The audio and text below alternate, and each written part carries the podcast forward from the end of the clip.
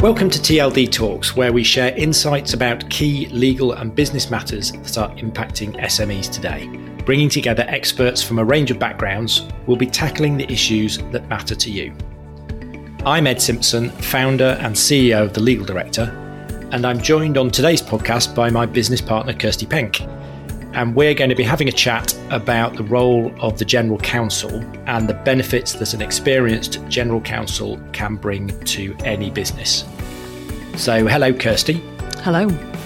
For the benefit of our audience, could I ask you please to introduce yourself and your role at TLD? Of course. I'm Kirstie Penk and I'm responsible for the sales and marketing function at TLD. Basically, me and my team find new clients for the client legal directors at TLD.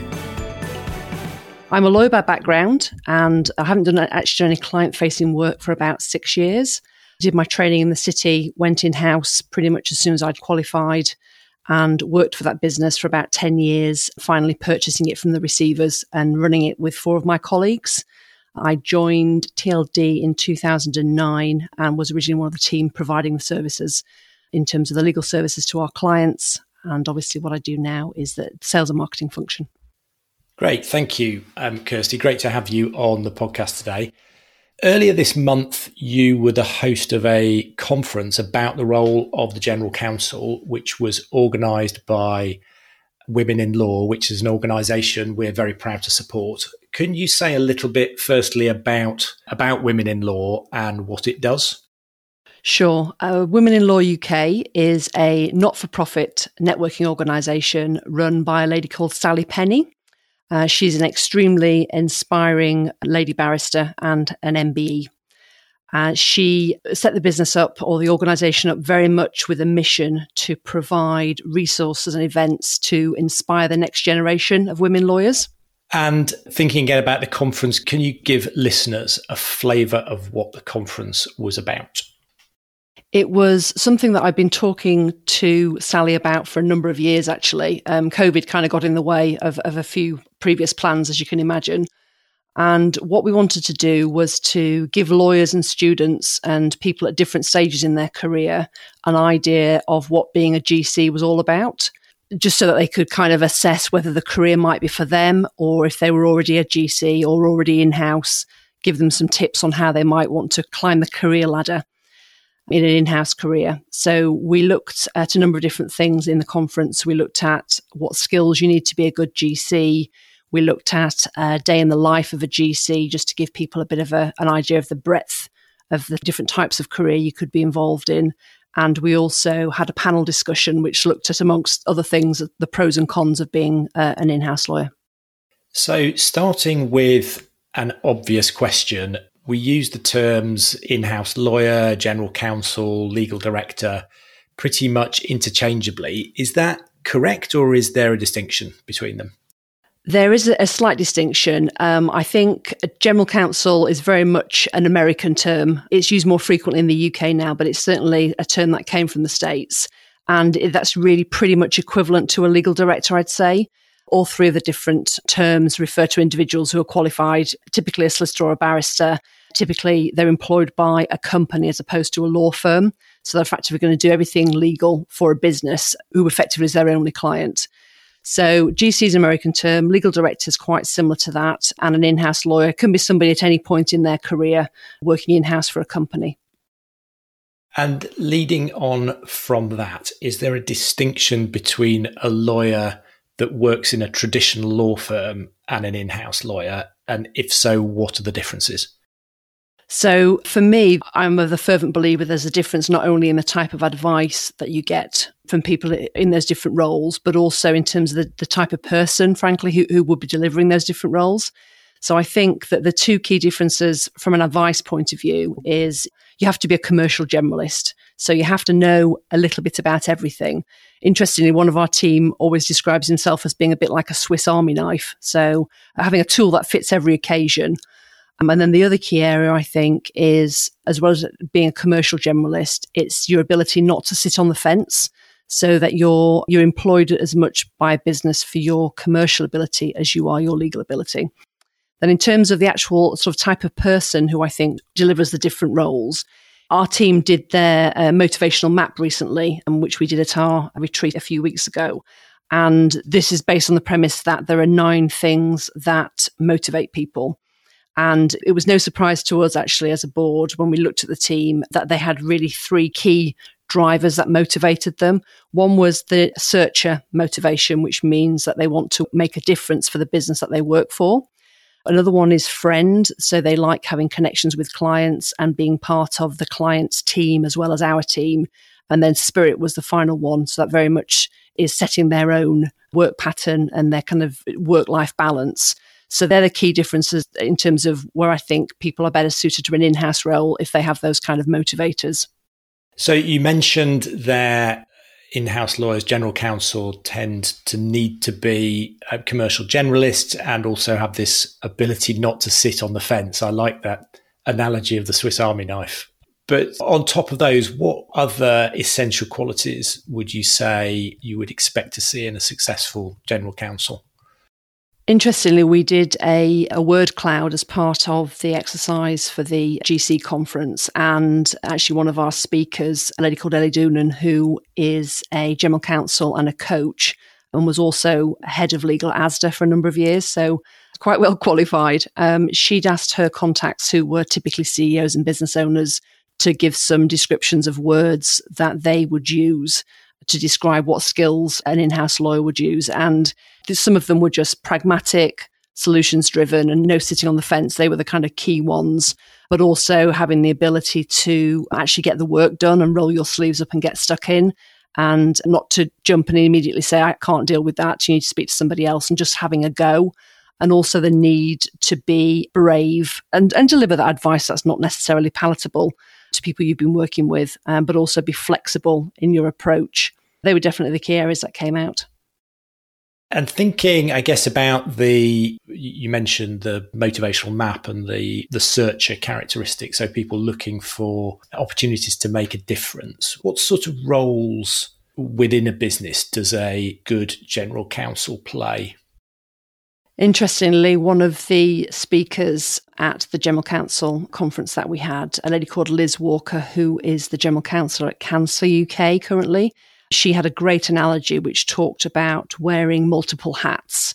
And she actually talked this through in the context of kind of giving you a bit of a flavor for the day in the life of. And she kind of started the day, and, and there might have been a compliance question on her desk and then all of a sudden the phone might have rung and there'd be an issue around uh, GDPR breach. And then there could be a HR person sticks their head around the door and says, Look, we've got a, an issue with this senior employee we thought was about to join, is now not. What can we do?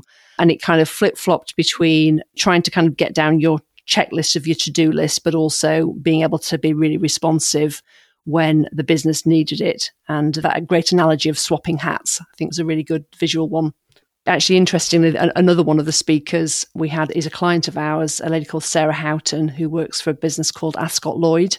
And she was asked to talk about the biggest pro and the biggest con of being an in house lawyer. And she said the biggest pro of being an in house lawyer was the variety. And the biggest con of being an in house lawyer was the variety. So it's that idea that there is a lot to do and you just have to get your sleeves rolled up and get stuck in. And frankly, some days it's great and some days it's not so great because you are getting pulled in lots of different directions. But it's the ability to deal with that calmly and flexibly that I think sets people apart. Well, that was certainly my experience many years ago when I was acting as a as a GC was one of the reasons I loved it was you never quite knew what each day was going to present to you, what was going to be on your desk from one day to the next. And I think that leads quite nicely on to the next question, which is thinking about this from the perspective of the client, or in the case of an employed in house lawyer, general counsel, the business that employs them. How would the differences that we've been talking about between traditional law firm approach and good general counsel approach, how would those differences manifest themselves in terms of the service and advice and the breadth of things that you've indicated that a general counsel will get involved in. How will those differences manifest themselves to the client? I think a good general counsel, what a client should be expecting from them is that they, they get advice from them that the business can use straight away without having to be translated. I know that was certainly a frustration for me when I was in house uh, instructing an external law firm. The advice that would often come back was just incomprehensible and just kind of gave a list of options rather than telling the business what they should do. So I think that's probably one of the really key points, and that comes with the you know being commercially minded and and frankly, I think GCs certainly when they get to a certain level are employed as much for their commercial ability as they are their legal ability. And interestingly, on on the word cloud we had done um, at the GC conference, nobody said that a skill a good GC needed was legal skills. So that's kind of not what the value comes from, from a GC. It's more to do with the way they deliver the advice. And I think the other key area is that the advice they deliver is based upon the business's appetite for risk and not the law firm. Because you work closely with the business, you get to understand what are the key points for them and where are the kind of red lines. And the other key area, really key, a really good general counsel can do is to basically take all the legal work off the desk of a busy CFO or FD, as they are often the ones who get dumped with everything that looks vaguely legal because nobody else in the business wants to have to deal with it, frankly. And I guess legal is seen as part of risk management, and risk management generally ends up with the CFO. Absolutely. So that understanding that you've been talking about of the risk profile of a particular business is critical to be able to understand that and deal with things in an appropriate way for that business. So, how would you, if you had to summarize the benefits to a business of working with with a general counsel, what would you say there? So, I think the key one really is is that the legal advice is tailored to your business perspective. So, it's all about your business and all about how you achieve whatever it is the business wants to do. And I think having one person who handles 99% of your legal needs in a proactive way is key to that. And as I've mentioned before as well, it's freeing up the CFO and, and FD to get on with their day job. So tell me, Kirstie, about TLD's lawyers. They've all had a lot of experience in in industry themselves. They're all experienced general counsels. How do they work with with the clients that they work with? So we have 42 lawyers dotted around the country. They're all, as you mentioned, all experienced in house lawyers. So they've all got at least 10 years, in most cases, more than 15 years' experience of working for a company or, or multiple companies. And how it operates is they typically act for a client between two and six days a month as their part time in house lawyer.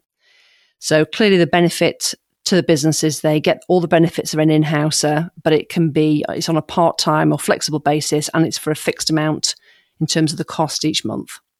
So there's clearly a huge amount of benefit that an experienced general counsel can bring over and above just being a lawyer and, and having their legal skills, commercial sector experience. Something I know that you hear a lot in your role as sales director you hear a lot from prospective clients is look, we're just not big enough, or we don't have enough legal issues to justify having a general counsel, even one provided by TLD on a part time basis. How do you respond to that? That's absolutely what we hear a lot from clients before we start to work for them. And often is a situation that they've not actually experienced an in house lawyer before. They're used to obviously buying a purely reactionary service from a traditional law firm. So you've got a problem. I need a lawyer. I need to phone somebody up and, and get that piece of work instructed. So what we found actually that works really well is that we operate a trial period for new clients. We found that that's the best way for them to see the value we can bring and basically for us to assess together what the correct number of days a month it should be going forward based upon their business needs. Kirstie, I know you've listened to our podcast before, so you'll know that we like to end with three top tips. Today, I'm going to ask you to summarize the three key benefits to any business of working with an experienced general counsel. So, first of all, they get one person who will handle 99% of all their legal needs. Secondly, they'll get a commercial lawyer who will not sit on the fence with their advice. And thirdly, if you instruct a lawyer through TLD, you get those benefits, plus it's for a fixed cost each month. And you have the ability to flex the service based upon your need and how things might change over time rather than an issue you might have if you employ somebody directly. So TLD gives you that extra flexibility to increase your service as and when you need it. Fantastic. Thanks, Kirstie. That brings us to the end of the podcast. Thank you for listening. If you enjoyed our discussion today, you can subscribe to our monthly TLD talks covering a wide range of legal and management topics. You'll find details on our website, www.thelegaldirector.co.uk, and you can also find us on Apple, Spotify, and Google. If you'd like to know more about engaging a general counsel and how that could benefit your business, or the wider work of the legal director, then do please give us a call on 020 3053 8613 or visit our website.